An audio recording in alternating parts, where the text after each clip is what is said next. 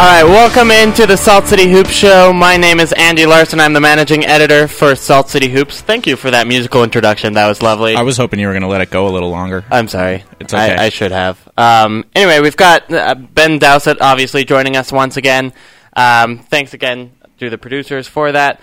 Uh, Salt City Hoops is an ESPN True Hoop affiliate for the Utah Jazz, and today we've got kind of a cool show going on for you guys. Basically, we've invited the community of various jazz fans, bloggers, people who cover the jazz from around the internet, and uh, we asked, you know, what is your perception of the Jazz's offseason thus far? And in fact, I've asked each of the people who are going to join us to give us a letter grade from A to F, um, maybe G in there for G time, to uh, of of the Utah Jazz's offseason. So, and then Ben and I will give our own at the end. But I, I before we go into that, I just want to ha- give a quick recap of the offseason so everyone knows exactly what's happened and everyone knows exactly what they're grading on, okay? And there are actually more transactions than you think here. The great website prosportstransactions.com actually tracks all of these transactions for each team, and there are actually about 15 if you count all the different moving parts. So, Really? Um, I mean, so it counts the coaching staff, for example. Okay. Quin, Oh, okay. Ty Corbin fired, Quin Snyder, Snyder hired, um, Alex Jensen, Antonio Lang, Brad Jones, Johnny Bryant, Mike Wells, all hired as assistant coaches. Uh, Gordon Hayward gets a qualifying offer. Then the draft Oh, comes along. Uh, Dante Exum is picked at number five. That's a big deal. Rodney Hood at number 23. Then the Jazz trade that number 20 or 35 pick for uh, Jarnell Stokes for the 2016 second round pick, which will be the more favorable of the Celtics and Raptors picks in that year's draft. Uh, and then we've got Brandon Rush becomes a restricted free agent and leaves to Golden State. Marvin Williams leaves to Charlotte. Richard Jefferson leaves to Dallas. Diante Garrett is traded to the Raptors for Steve Novak, a 2017 second round pick. Deep breath. yeah. Dante Exum, Rodney Hood are signed as first round picks. Gordon Hayward, then, this is a big move And free agency, uh, was re signed as a restricted free agent to a four year maximum guaranteed contract. Uh, Trevor Booker was resigned to a two year contract with the first year guaranteed, second year only 250000 guaranteed. Um, the Jazz traded John Lucas III, Malcolm Thomas, Erik Murphy for Carrick Felix, a 2015 second round pick in cash. And then uh, just recently, the Jazz signed Dee Bost, Jack Cooley, and it sounds like they're soon to sign Kevin Murphy to training camp deals. So that's actually about, I believe, 20 transactions what- that I named in all. When you break it down that way, it's more than definitely more than you initially think, right? Yeah, it doesn't seem like it, right? Like it, it feels like as a Jazz fan, there hasn't been that much going on this season. But when you take into account the coaching transactions and all the little draft pick kind of things and the the training camp, et cetera, et cetera, all kind of the free agents that this team has lost, all of a sudden, you know, the Jazz have turned over their roster except for those core four or five players. Yeah, yeah, and you know, I, I didn't have that many written down. Like I, I've got like six things written down here, but that's because you know I grouped the coaching staff into Right, one, right. obviously, and I, I grouped grouped the draft into one. Um, yeah, I- you know, I think that, and we're gonna get into our grades so I, near the end, so I don't want to go. Uh, You don't wanna spoil 'em I don't want to spoil my own grade, but yeah, it's uh, it's not an F. I'll tell you that. My- all right, my- not an F. I'm not giving the Jazz an the, F. the teaser for the in about a half hour on the show. Okay, cool. So we've got Laura uh, Thompson on the line. She's going to be our first guest today. Um, Laura is, of course, our writer for Salt City Hoops. is on every Tuesday. Laura, can you hear us? I can. How are you guys doing? Good. Okay, so you're our first person on the show. You're giving our our first grade, so there's a lot of pressure on you. If you had to jazz, if you had to grade the Jazz's offseason thus far, A through F, what what grade are you going to give it and why? So I would go for a B, and part of that is just we don't know exactly how some of these changes are going to turn out. But I think just the hiring of Coach Snyder, number one, is huge. Actually, for me, I guess it goes back a little bit further. Just letting Corbin go, I think. The firing of. Ty Corbin was big. Yes, yes. Okay. I think whether you want to call it a firing or a lack of renewing the contract, Fair. um, I think that was really big. I mean, we had the worst defense in the league last year, and that was something that was supposedly the focus, and Dennis Lindsey was especially big on that. So I think that that was really key. I really like how Quin Snyder is preaching defense, how he's really communicative with the players. He's very intelligent. He's very articulate. I think that's going to be a really good thing moving forward. Okay, now so what then? What brings you down for? Because that's that. It, just from that, that sounds excellent. What brings you down to B? What are the you know what are some areas where potentially the Jazz might have been able to do a little better in your mind? So, I mean, I think the draft was excellent, but it's going to take a few years before we see how good it's going to be. I had no clue we were going to have a chance of getting Exum at five. I didn't think that was going to happen at all. But it's going to take him a few years to be able to be the sort of player we want him to be. So I think that isn't necessarily something we could have gotten an A for, just, you know, sitting at number five. But I think that was a phenomenal choice. I think what kind of docks down from an A to a B for me is that there was no great free agent signing, no great trade. We didn't get a superstar. Granted, we knew that wasn't going to be an easy possibility, but I think just the fact that we're not going to be a much better team immediately this next year is why I'd give the, the off season a B as opposed to an A. Yeah, I think that's something that makes sense. I mean, uh, I remember uh, Dennis Lindsey at the beginning of the offseason kind of t- talked about that possibility that, you know, maybe they would have – some possibility of trading for a superstar if, if the contracts worked out and, and et cetera, et cetera. And it doesn't seem like that's happened at all. It, it hasn't, but I do like the way he set up contracts. You know, the, the Booker contract is partially guaranteed for the second season. I've, I've seen kind of conflicting reports. Yeah, very, that. very, very small portion of it guaranteed for the second season. Yeah, and so the fact that he's building in a lot of flexibility with these contracts moving forward gives that op- the uh, opportunity to get a superstar in the future if it's not this off season, which it hasn't been. But I like that he's building that into the contracts that he's signing moving forward. You know, we're not getting that great signing now, but he's you know building that flexibility in in case if that opportunity comes up. And I think that's that's a really good move that he's doing because clearly there aren't any great free agents left right now. I mean, most of the signings I've been hearing about the last few weeks, I'm like, who is that? I have no idea. but I think I think the flexibility he's building in is just is great. Yeah, no, I, I agree, and I think we, I wrote about this in the Trevor Booker piece that I think you could see him start to put together these unguaranteed contracts to get someone in the league if they wanted to next season. Anyway, Laura, sorry we have to free up the phone line, but thanks again for joining us. Um, you can follow Laura at Hoops Laureate on Twitter, as well as follow her writing on Salt City Hoops. Thanks again, Laura. I like Thanks, Laura's. I like Laura's Twitter handle. I know. So Spencer Hall actually came up with that oh, because oh, he? he's you know the most creative man in the universe. So at 9:55, I believe we have Jon Oglesby calling in. I don't know if he's yet on the line. This is a little bit of fun live podcasting. Yeah, it is. This is this is a good time. We're kind of going. We're we got to keep the phone line clear after not too long. Yeah. I, yeah. It makes me feel like I'm on the radio. But I I feel like Laura had a good point there that uh, basically, you know, the Jazz didn't make that big move that I think a, a lot of people thought was possible.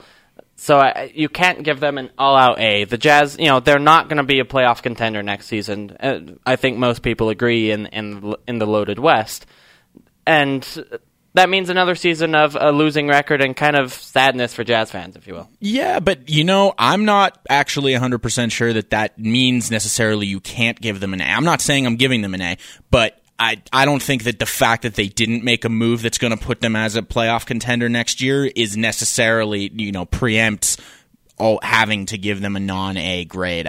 If you kind of know what I'm saying, uh, kind of think it was a little bit more. It depends on the direction that you're looking in, but I think we have Jon on the line. We do. So next up is Jon Oglesby. He writes about the Utah Jazz for KSL.com. Sits next to me on press row, and so we talk about all sorts of fun Jazz topics during the games. I believe he's also the new voice of University of Utah baseball. Is that correct, Jon?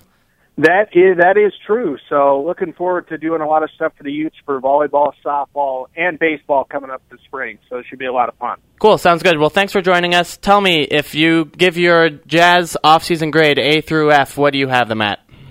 I'm going with a strong A minus right now. And let me let me tell you, I'm sure there's some Jazz fans out there that are going A minus. Why are you doing that? Uh, I, I want to say like I don't think an A or A plus grade exists in professional sports. I, I just don't think you can make every move perfect. So I you're literally giving them the highest grade you can possible. I, I think so. I think so. Okay. And, and and I think the coaching move was the biggest move that's been made in the franchise. I think in quite some time because with the Tyrone Corbin move, I want to say I think the Jazz kind of took the hand that was dealt to them at that time And they went out and went in a whole new direction with coaching. They went with Dennis Lindsey's guy, a guy who he was comfortable with, who he had experience with. And I got to say, everything I've seen from Quin Snyder has impressed me. I've not seen anything from him that is detracted from me, from my opinion of him whatsoever. From guys I know that coached with him and recruited against him 10 years ago to guys I know that have worked with him in the last few years. Everything has been positive, and then to see him be out in the community, to see him, I'll tell you what, I was super impressed um, when they were all in Las Vegas to see him sitting courtside with Jerry Sloan. I thought that was an extreme act of respect for Quin Snyder. So on that move alone, they could have done nothing else, but I would have given them, I would have given them a B just on the Quin Snyder move. That's how important I felt that was. So I, I, I got to go with the A minus, and then the player moves. I feel like have been impressive. Yeah, talk about those a little bit. So, what bumps that up from a B to an A minus? Uh, you know, uh, you're impressed with the signings, the draft picks. What is it? Well, I again, I really like how Dennis Lindsey, and not just this year, but even last year, how he's been able to take what the rest of the league has given him in the draft and then make good moves from that. You know, I mean, to get Trey Burke where they got Trey last year, I felt that was a step up. This year, to go out and get Dante Exum at five, that was a big move. There's no doubt about that. And what I like, I mean, fans, let's be honest, fans are knee jerk reactive. We need to trade the farm now to get so and so. But when you look at it, the Jazz were able to get a player they really liked in Dante Exum at a pick that they already had without giving up anything. You know, I mean, you think about that, Andy. That's that's something to be said. I mean, there was a talk at times, well, hey, we'll move up, we'll trade away Derrick Favors, we'll make all this stuff happen. But they were able to get what they wanted without giving anything up. That to me says a lot about how you work as an organization. Can you get what you want and gain quite a bit without giving anything you like up? To me, that was impressive. And then to be able to go out and get Rodney Hood and I'll be honest, I liked Rodney Hood a lot at Duke. I was extremely excited when they were able to draft him. I think it's got a big move for the franchise. And I wrote a column for KSL.com a few weeks ago, which you can find um, under the Jazz link, that says Rodney Hood is going to be the better player for the Jazz this season. I firmly believe that. Of all the people they drafted, you know, I think, you know, Dante Exum and Rodney Hood, I think this year Rodney Hood is going to be the better player for the Jazz. You look at yeah. him, I think, with his shooting ability, and you and I have talked about this, Andy. With his shooting ability, he's got the ability right now to make an impact for this team. The NBA, the way it's moving today, you need guys that can stretch the floor. Rodney Hood can stretch the floor. So, uh, again, I just, you know, looking at the Jazz, I think it's strong. I think it's a strong case to be made that they are indeed an A minus. And so, you know, we can go off on the whole Gordon thing as well, which I'm sure you're going to get to. But I will. I think it's I think it's an A minus. I know. I, I like the pick. I like the call. Thanks, Jon. Sorry, we have to clear up the phone line for the next caller, but I appreciate you joining us. Follow Jon Oglesby, everybody, at the Thunder Rolls, which is one of my favorite Twitter That's usernames out too, there. Man, um, Jon, thanks again for joining us. Everybody's hey, embarrassing thanks, me.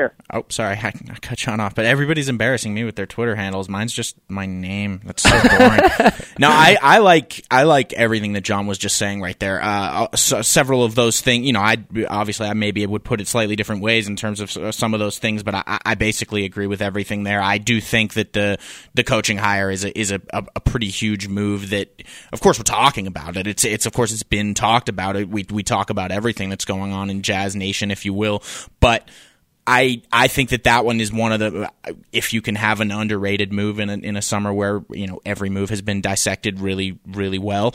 I think that's probably the one. Uh, I don't know if you'd agree. Uh, I, I think the tangible value of coaching is at a level now in the NBA that that maybe we've never uh, maybe it's always been at this level, but we've never recognized it being at this level. If you know what I'm saying, like I, I think right now we're maybe at the peak of the of the recognized value of coaching in the NBA. Do I don't know? Would you agree with that? Is, Yeah, no, I, I think that's fair, at least long term. I mean, I, I think you can always say like guys like Red Auerbach have always been truly respected and Yeah. you know deeply uh, seen as important for their teams. But I think the other 29 coaches in the league, or you know, depending on how many teams you have in your league, I- I, think it has changed how coaches are perceived, and especially how X's and O's are looked at upon the team.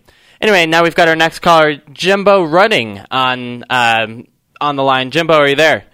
I am here. Cool. Okay, so Jimbo Rudding, this is not going to be an announcement because by the time I post the this podcast, the mailbag will also be up. But Jimbo will be doing a mailbag for Salt City Hoops.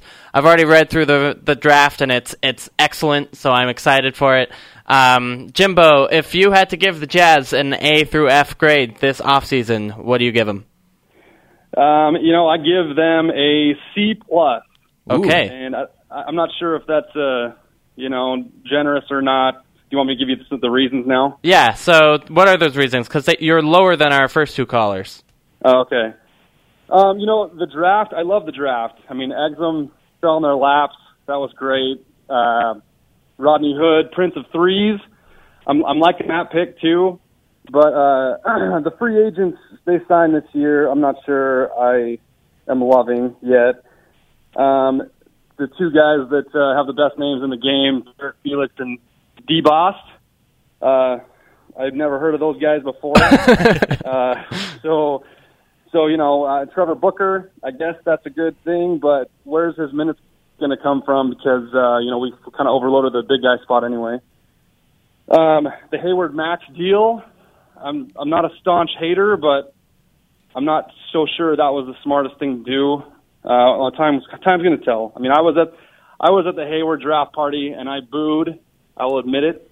Um, but you know, looking back at the time, we needed a big, we need a big uh, center, big black guy, and we picked the 12 year old white guy. How So, could you boo that you know, face? I don't, I, I, I don't know, I don't know what we did there. It was, it was. Uh, I'm not sure it was the right thing to do with the max contract. So those are my thoughts. Uh, I'm a big fan of Raul Neto. You guys watched him the other night.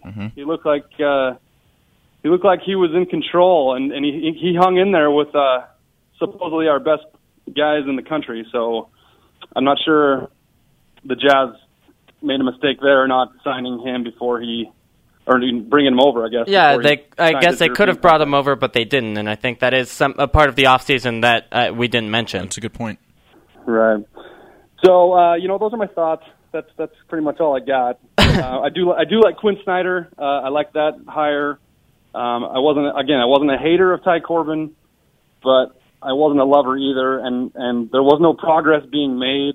And I, I'm I'm excited to see maybe some plays that don't involve just dumping the ball down low and getting out of the way. Yeah. Um, but but yeah, that's that's all that's that's all I got. Okay, well, Jimbo, thanks for joining us. Jimbo, uh, your Twitter handle is, if I'm correct, just at Jimbo Rudding. Are there any underscores in there? No, no. Okay. Jimbo Rudding. Well, everybody follow at Jimbo Rudding for the most hilarious jazz tweets you can find. Um, and he'll also be having a mailbag on Salt City Hoops from today moving forward. Thanks again, Jimbo. You bet. Thanks, guys. I thought he brought up a good point with the Raul Neto thing because that's you know not something either of us had mentioned even at the beginning, um, and it is something that the Jazz had a choice to bring him in as a third point guard, and you know they chose to let him go overseas uh, again, stay in Spain, but uh, they could have brought him in as as a new player and, and chose to kind of defer it a little bit, which I think is an interesting choice. Yeah, and I, w- I would caution people not to not to judge necessarily too much from those minutes that we did see in the in the Brazil versus USA game last week, uh, uh, and that we've been seeing uh, in the in the tune-ups. Uh, I, they're they're very limited, so we can't just necessarily say, oh, he you know he's he's he's playing with the with the NBA guys, so he's good enough to come over because just from a few minutes sample. But yeah, it's you know that's something that the Jazz could have considered, but there are there's a lot of variables that go into that sort of thing. There, you never maybe we don't know behind the scenes. We don't necessarily know what's going on. Maybe with his with his team in Spain, we don't know if there's good there's some good player development over there where they think that he's going to benefit more from that and might be the m- more valuable player in the future. Those I- sort of things. I think that's the case. I think they'll they think he'll get more minutes in Spain than he would here in mm-hmm. Utah. I even though I think he, it's possible Raul Neto is a better player now than Dante Exum is now, just based on how they've performed internationally thus Yeah. far. Yeah. Anyway, next up on the show, we've got actually our local producer, the one who provides us with all the music, and of course, he's ready to give a great letter grade. Trevor Allen. Trevor, Hey guys, so what is your A through F letter grade for the Utah Jazz? I'm going to go with a B B, okay. because I, I, I like the pickup of Steve Novak. You know, the Jazz really re- really need a shooter, somebody who's able to stretch the floor for the Jazz, and you know, someone who can come in off the bench and you know bring in a couple of minutes, you know, a few minutes when Derrick Favors, you know, is in foul trouble or you know Kanter and things like that. Someone who, who can stretch the floor. He's not going to give you really a whole lot else. But you've also got Exum, who, who you know, I, every, he's really raw right now. Everyone knows that. And you know, the one I really like is Rodney Hood. I, I think he's going to be a great player in the, in this league. I think he's in, in, in the right system. I think you know him him and Quin Snyder will hit it off, and that he'll have a great season. Gordon Hayward, that was a little question mark of how much to pay him, but where else were you going to go? As far as you know, a, a backup plan, there wasn't a guy out there who could bring of what Gordon Hayward can bring to you. But it was still kind of you know it was a little bit iffy on me for how much that that, that they were going to pay him. I do like the pickup of, of Trevor Booker. Um, so I, I would give it a B because you know I would give him probably a, a little bit of a higher grade, but then seeing these these last two pickups of Dee Bost and Jack Cooley, I, I still have question marks about that. I'm, as I'm sure you guys do. But for me, I, w- I would go with a B, a solid B. Yeah, I mean, so on talking about those guys a little bit because we haven't had the chance to talk about them on the show. You know, first of all, they're just training camp signings, right? Yeah. They- w- I would say that it's unlikely that either of those two guys make the team. I'd be pretty long term. surprised. Yeah. Um, uh, it's Jack Cooley, especially given the number of power forwards that the Jazz have at this moment, I think is just training camp fodder to warm up, which which is actually kind of a bummer because there's been rumblings that he had a chance to sign like a 10 day contract last season, but because of his uh, contract obligations in Turkey last year, he couldn't actually go ahead and do that. Okay. Um, Dee Bost was a D League guy, but he performed really well in the D League as kind of a jack of all trades guy. I think he does have a legitimate chance to make the roster. I also think that he may be used as a negotiating tactic as the Jazz try to acquire a, a legitimate third point guard. So if the Jazz were to trade for, say, like a Luke Ridnour or someone like that, a JJ Barea, like we mentioned from Minnesota on the podcast a couple of weeks ago, all of a sudden now you could um, you know, you could say, well, we've got Dee Bost. We don't necessarily need to make this trade, and it only costs you sixty-five thousand dollars, which is the reported guarantee amount for his contract. And those So- are pretty much pennies. right, exactly. You know, that's that's one tenth of a second-round pick, let's say. Yeah. So, you know, I, I think it's worthwhile for the Jazz to make those signings. But overall, I like the B grade. Um, you a Quin Snyder fan as well? I am. You know, I, I wasn't at first, uh, you know, just because a lot of us didn't know who he really was. But after you actually talk to him, you know, when, whenever we go to practice and things like that, after talking with him, I became a huge fan.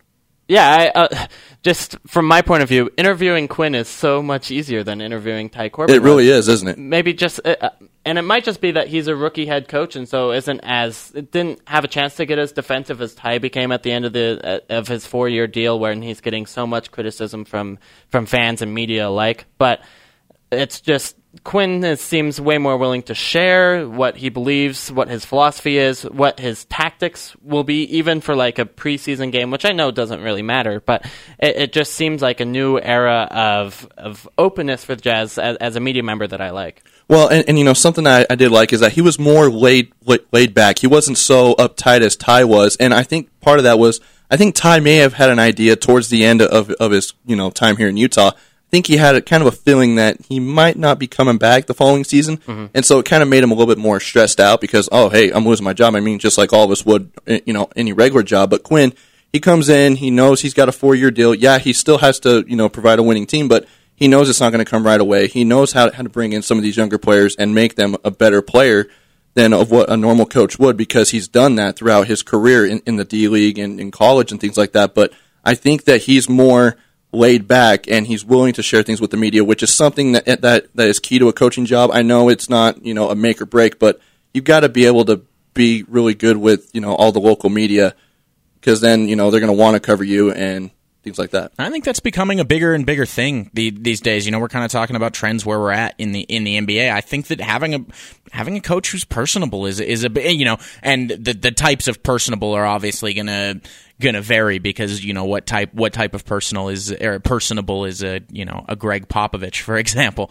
but. uh no, overall, overall, I definitely agree. I think that sort of the, and I think that that attitude as well is not, it's not just a media thing. That attitude is going to transfer over to the entire team as well, don't you think? Like it's a, it's a, uh, it's sort of a, a, a an all encompassing attitude that he's kind of got there as a as a more to me uh, uh, the the word uh, that I'm I was kind of looking at is is is maybe passionate. I know that that's kind of a weird word to use, but that's the, even when you do the research on Quin and you look at the, the, the the stuff in the past and everything like that. It's what's always struck me about him is that he seems like a really a really passionate guy who really cares about what he's doing and cares about the people involved with what he's doing. And I, I, I don't think that's irrelevant in any way. I think that's a I think that's a tangible thing with a coach. Yeah, no, I, I think that's absolutely fair, and and you know, I think maybe we're giving Quin too much of the benefit of the doubt just because he is that new guy. And, you know, I, I look at this analytically and I, I think, you know, everyone has hope for these new first time head coaches the first time they come into the league. And maybe, you know, once the Jazz start losing games, I don't think it'll be all roses, right? True. And and right now it is just because he doesn't have any of those black marks on his record. But uh, that being said, you know, at least all signs are positive thus far. Yeah. Oh yeah. Anyway, so we are supposed to have Clark Schmutz joining us from SLC Dunk. Clark has not yet called into the show. I've angrily texted him about this the snub because I'm sure that he's just plotting our doom right now. um, so instead of Clark right now, I'm gonna get your grade first, Ben. Okay. because you know that way we still have things to say. Um, Thanks for putting me on the spot, Clark. I know. No, I'm sure you had something prepared. I'm sure. No, oh yeah, no, I know, I did. Okay, good. I did. Okay, my grade that I'm going to give for now is going to be a tentative B plus, and I'm saying tentative because, and I don't even know if I'm pronouncing it correctly, but I'm saying it because. Uh, I still believe, and this is something that we discussed, I believe, last week, or sorry, two weeks ago when we had uh, Seth Partnow on the uh, on the podcast. We discussed the potential extensions for Burks and Kanter, and I believe that those are decisions that still need to be made, and that the dialogue and the discourse that's going to come with those is a part of the offseason, and that because those haven't happened yet, we can't give it a final final grade. But if I had to grade it for right now, I'm giving it a B plus. I really like the Quin Snyder deal.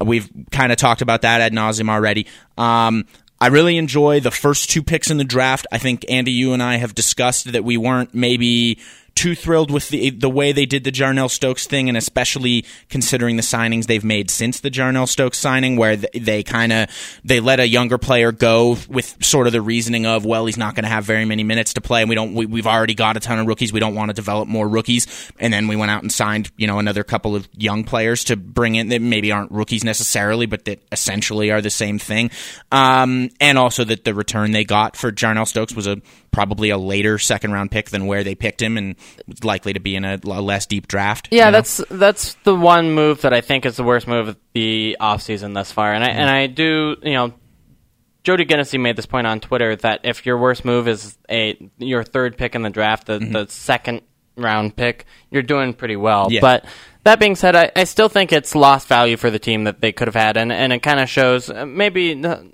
not my favorite mindset of the world that you can have too many young guys um, that you're maybe losing some pers- your some possibility of having um, talent on your roster just in order to I guess have more experience. But then they also then traded for Carrick Felix Yeah. in these sort of trades, and then they signed Dee Bost, and you know uh, it's one of those things that if you put together the whole offseason, it was about getting younger.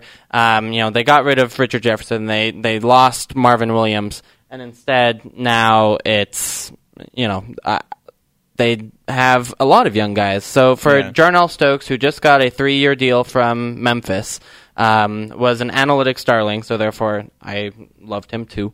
Um, I, I think it's I think it's a lost cause. I think it's a lost possibility. Yeah, I think they lost themselves a little bit of value, but, but kind of the way the way Jody says it is that that, that that's that's true. You, I, I'd rather have a head scratcher for a for a second round draft pick trade than I would for a huge contract type of thing. Which I, I guess some folks said that about Hayward. I vehemently disagree with those folks. I think that yes, if you want to go, as we've discussed uh, as well, if you want to go back to last summer and say that the Jazz aired by not taking a, a smaller offer that they had last summer for Hayward, then fine. I, I, you can say that, but I'm not really about going back into the past. I'm about we're talking about this offseason and given the the circumstances on the table this offseason, I think the way they handled the Hayward situation was correct.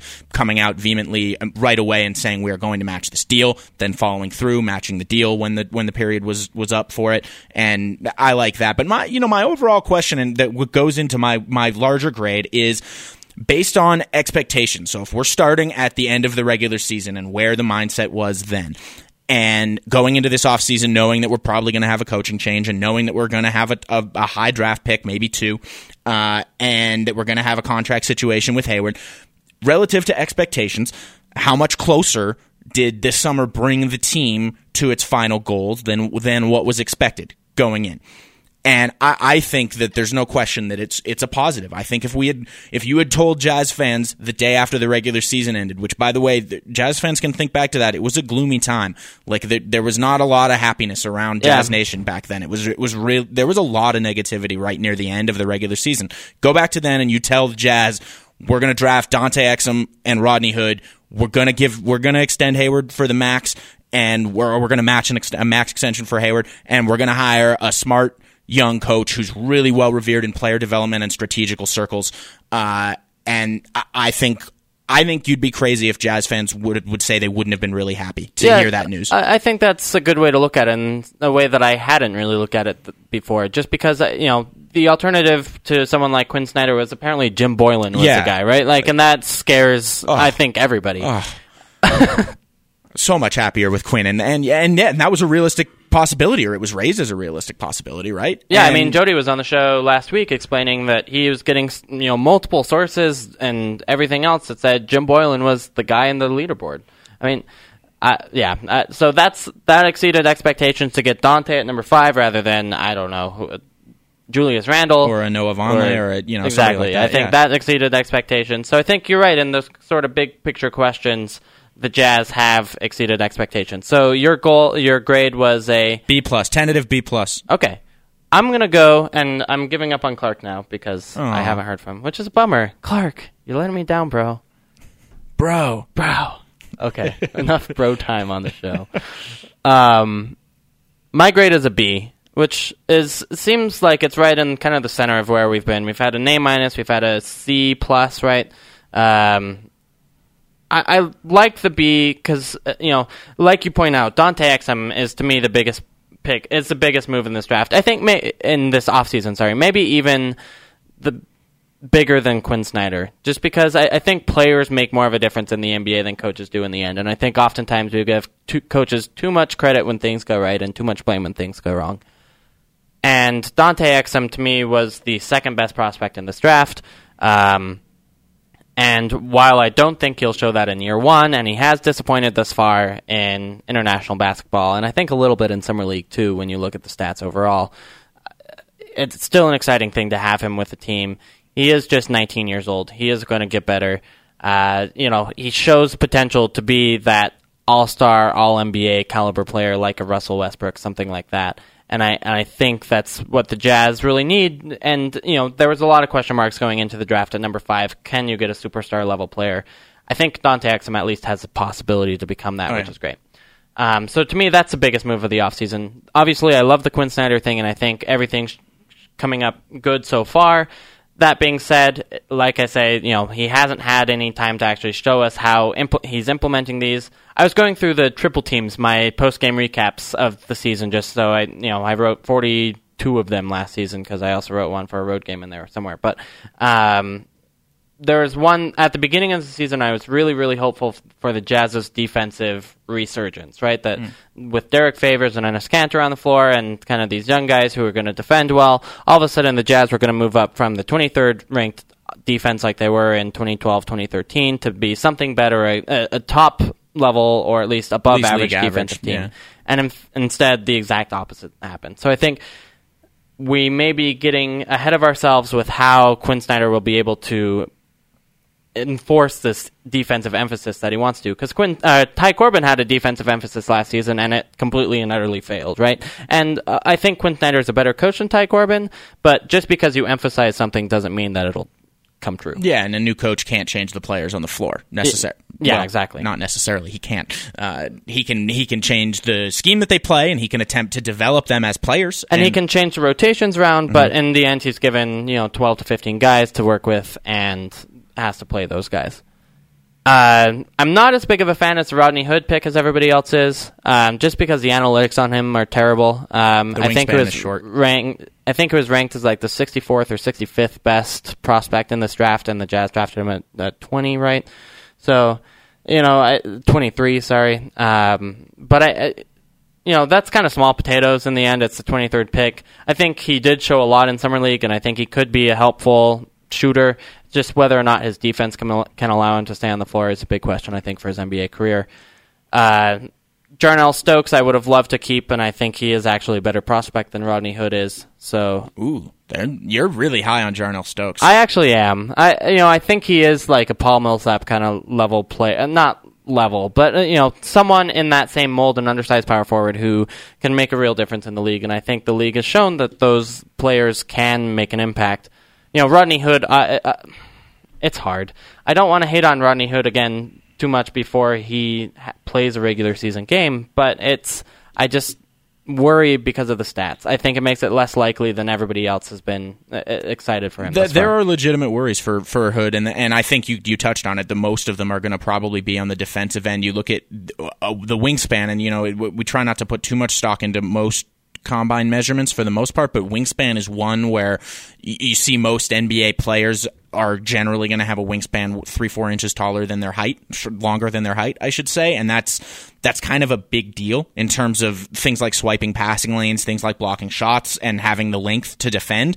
And Rodney Hood has the a wingspan that's exactly equal to his height, so that's going to be that's going to be a slight disadvantage for him. That's why, in a lot of people's minds, that's why his steal and block numbers come in low, and a lot in analytics, uh, steals and blocks coming from college to the NBA are a really big factor, and that's part of why the analytics don't like him as much. Right. Um, those are legitimate concerns, and I think those are, you know, with any young player. I, I think it's very rare. Of course, he, he'd probably be going a lot higher if he was this kind of a knockdown shooter, but also was, you know, projected as a well above average defender. Right? When you're that's that's why he was a 23rd pick and not a, a top 10 or a top 5 is because there's going to be areas that you're not going to be sure about yet and this is that that's going to be uh, you know one of the many big tests for the for this new uh, new coaching staff and their development is seeing what they can do with that. Yeah, I I don't think there's any possibility Rodney Hood is a good defensive rookie next season, just because probably rookies not. are never good defensively. Like, I mean, I can count on one hand in the last five years or so the number of rookies that Anthony Davis. plus defensively, right? Like, yeah. Well, yeah. I know people who would question that, but anyways, yeah, yeah. Yeah, so I mean, it, it's hard, and uh, you know, I think that's something we have to keep in mind going into next season. Um, the Steve Novak deal, also not as big of a fan of as I think everybody else is, just because I feel like everybody thinks Steve Novak is Kyle Korver, and he's just not he's- Kyle he's not Kyle Korver. Korver. He's, you know, I. He's somebody who can shoot, but literally has no secondary skills. So None. It's a bummer. Um, I like the Trevor Booker deal a lot. And just because of that second year unguaranteed that wasn't reported at the beginning, I think that opens up a ton of trade possibilities for the Jazz moving forward. Oh, Hey. we Clark called in. That's lovely. Okay, you know, I'm going to go ahead and interrupt what I was saying about Trevor Booker, which was critical Clark, by the way. I'm just kidding. Clark Schmutz, an excellent writer for SLC Dunk. We used to do the Clark and Andy show together. Clark, thanks for joining us. Oh, thanks for having me. Sorry to uh, put the show on hold, but uh, just got tied up by some funny things. The I show stop. The show stops for you, Clark. It really does. Oh, I love it. There was Thank you. That means so much to me today. there there were 15 minutes of dead air while we waited for for you. No, I I thank you for joining us, and you know I love having you on the show whenever possible, just because of the the joyousness that was the Clark and Andy show when we first started. So, um, when I first started, I should say my career. It's not like we should. I don't know. Anyway, I Clark, give me your off-season grade as I mumble on. Do you just want an off-season grade, or do you want an explanation? Let's start with the grade, and then we'll hear the explanation. All right, my off-season grade would be a solid B. Okay, so th- you're, you and I are on the same wavelength. Both gave a B. Go ahead and explain why.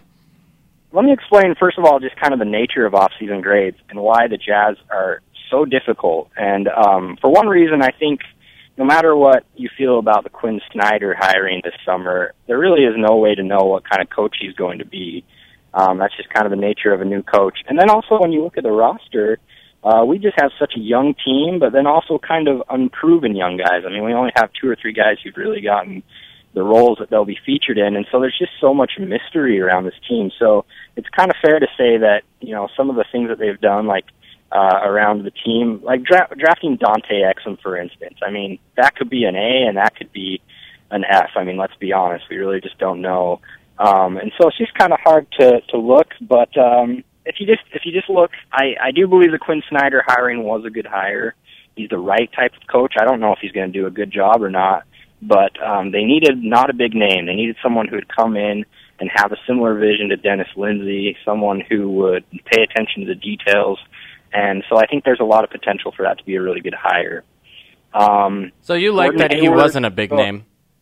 Oh, I love it. I love it. I was hoping, begging, crossing my fingers that we would get uh, just someone who needed to prove themselves and kind of work hard. You know, similarly to when Dennis Lindsey was hired, I think most people said, "Who? You know, who's Dennis Lindsey?" But if you really knew, you knew that he had turned down several general manager positions before. And I just, and one of the reasons I was glad to have Dennis Lindsey over Kevin O'Connor, no offense to Kevin O'Connor, was just that you knew he would bust his his tail working super hard. You know, that's just kind of the nature of being in a position for a long time or just being a young up and comer who has to prove yourself. And I think that we needed a coach who had that kind of same outlook and DNA as Dennis Lindsey. Cool. Okay, so how about the player moves? You know, I think in hindsight, you have to give him a little bit of a negative knock for the Hayward situation, how it was handled. Um, I think they could have gotten him for cheaper um, last off season, and you know they could have saved some money. And, and there are reasons for that. There's justifiable reasons, but you do have to just say that that probably didn't work out for the front office the way they had hoped. Um, and then, you know, I, maybe just the lack of kind of moves. I mean, Trevor Booker signing was a fine signing that I'd give a B or a B minus probably. Um, you know, kind of, it's hard to give a grade to the Dante Exum, but given the draft position of being uh, fifth and to be able to draft one of the top four guys and to, you know, that wasn't really anything the Jazz did. You could just point that the Orlando Magic kind of gave him that opportunity, but I think you have to give that draft a high grade, at least for the potential that that could be. Um, but you know they didn't do a lot. They didn't bring in really other role players, and and in the long in the long, you know, the big scheme that's okay, and I think that's going to work out for the franchise. But um, you know, there's kind of a little bit of an activity this summer. I think you could say, uh, and that's why they don't get an A, but they get a solid B, which is a good grade. You know, for you overachievers, it sounds like a bad grade, but a B is a good grade. We're both we're both nerds, so we're like B. What is a B?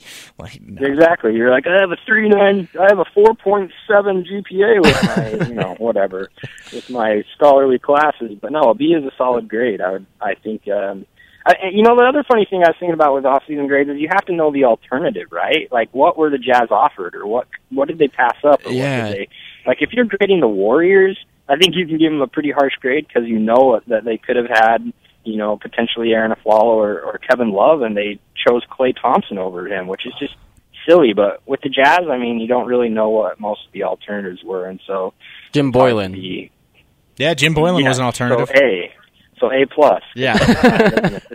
Cleveland Cavs, right? Yeah. Uh, but Uh, yeah, yeah, exactly. So looking at the alternatives, you know, it's hard to give a grade there too. All right, Clark. Thanks for joining us. Clark, what's your Twitter handle? Twitter handle nowadays?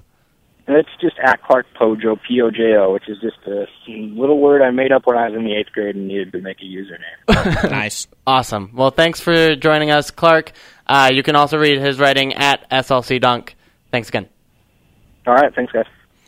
I like the the that that was kind of actually a question that I was going to go to next. Is is depending on how much time we have is is what and that goes into the grade is what could the team have done differently? What were their other options, and then how do the moves that they actually made compare that we compare to what we thought the you know what the possibilities were and i think that looking at it through that lens yeah you're it, it's i think if anyone had come on and said a or a plus that was kind of like who was who said it or john said it earlier that that's like that would have i really don't think you can give this team that grade when there's still so kind of like clark was just saying when there's so much unknown Yeah, and there's going to be a losing record. I, I, we're running out of time here, so I don't want to get into the alternatives too much. But I think that it is a, a reasonable way to look at it, and I kind of like how each of our different uh, contestants, if you will, look at it in a different light. S- Some people looked at it as if it were the you know if you looked at from it from the beginning of the offseason, how happy are you now, or what were the alternatives for the Jazz moving forward, and um, you know how did they do in, in light of those? So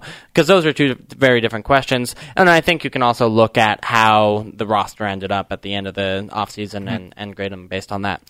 Anyway, so it's we had one A minus, we had one B plus, we had two Bs, um, And a C plus. and a C plus. Are we I- leaving any? I think we're. I think that's it. I think got that's it. Yeah. Yep. Okay. Maybe Trevor. What did you give again? A B. Was So, we've got three Bs. Yeah. Okay, that's the one I'm forgetting. Um, still pretty. I, I think that's a fair bell curve, if you will, around the letter grade B of the Utah Jazz's offseason. So, Yeah. anyway, as always, our last portion of the show is the crazy trade idea of the week, and this one is insane. I I am the one who found this one, so I'm going to shock you on Yeah. the air. It's a three-team deal with the Cleveland Cavaliers, the Houston Rockets, and the Utah Jazz. Jazz get LeBron? Ah. But the Jazz do receive Kyrie Irving. Oh, wow. Yeah, so this is a big deal. So the three team trade is actually pretty simple. Cleveland Caval- Cavaliers get Dwight Howard. Oh, my So if you want the paint protector that Cleveland fans have kind of been waiting for, there's Dwight Howard. Jazz get Kyrie Irving. Jazz would then trade Derrick Favors and Dante Exum to the Rockets, and uh, Cleveland would trade Varejao as part of their deal. So they, from their deal, from their perspective, it's Kyrie and Varejao for Howard. From the Jazz's perspective, it's Favors and Exum for Kyrie Irving, and from Houston's perspective, it's Howard for Favors, Exum, and Ver- Varejao. That is crazy. it is crazy, but it's kind of cool, right? Like, so Cleveland's backcourt is terrible, it's decimated at that but point. their front court is so good. Yeah. like you just Whatever. LeBron can play point guard. yeah, It's all have good. LeBron play point guard, and then you've got Howard and, and Kevin Love, which I think would be like the ideal front court ever, Disgusting. right? Like That's- I don't even want to think about that. that team wins championships for the next three years. So I think Cleveland does it, even though Kyrie is a nice player. He's young, but again, you've already made the Kevin Love deal. I think you have to kind of go in all in on this three year thing. Now, do the Jazz trade favors and Dante Exum for Kyrie Irving? I would. I think so, too. Sorry to Derrick and Dante, but I, I would. I think Kyrie Irving's a little bit overrated, but I think I think he's if to coin a Simmons term, I think he's already become so overrated that he's now slightly underrated. But I, I, and Okay. that's you know I run in the, the, the we both run in the analytic circles and things like that, and it's been so discussed. Is is Kyrie overrated as a number one pick? Can't play any defense. Can't you know the spot up shooting thing, like a bunch of stuff like that. I think it's to the point now where it's like okay, we're not recognized. This is one of the the five best ball handlers in the league. Like this guy's he's a really really good basketball player, and he's still really really young. Yeah, no, I, and I think that's fair, and I think you know he has a chance. He he's has a chance to be a top ten player, which I don't know if any of the current Jazz men do, even Dante Exum. Um, and then Houston, and and we can. That's a loaded statement that I don't want to get into. No, Um, can't really even defend. And then Houston gets Derrick Favors, Dante Exum, and Varejao, which I think is is a lot of value for Dwight Howard, but it's it's probably the one part of the piece uh, of the trade that I don't know if they necessarily make. Probably not, and of course, for various reasons, none of these teams probably actually make this deal. That's, That's why true. it's the crazy trade. But in a vacuum, which I love to say, it's like my favorite phrase in the world. In a vacuum, assuming that humans don't have personalities and that you know, and that we don't have any emotion and things like that, it's not the it's not the craziest trade I've ever heard. I think one I had come up with a couple weeks ago was way crazy. I don't remember what it was exactly, but it was way more ridiculous than that, frankly. The Anthony Davis one, I remember you telling me about. Yeah. Anyway, th- yeah, no, I, I think it, it's a crazy trade idea, but it kind of makes sense if everybody were robots in the robot NBA. This trade might happen. Yeah, on NBA 2K, you could do that. Yeah. All right. Well, anyway, thanks again for joining us. That was a crazy trade idea of the week. Thanks to all of our guests: Laura Thompson, Clark Schmutz, Jon Oglesby, Trevor Allen, our producer, and Jimbo Jimbo, Rudding. Rudding for joining us on the show. Uh, my name is Andy Larsen, here along with Ben Dowsett, joining us uh, uh, again on the Salt City Hoops podcast. Thanks again for listening.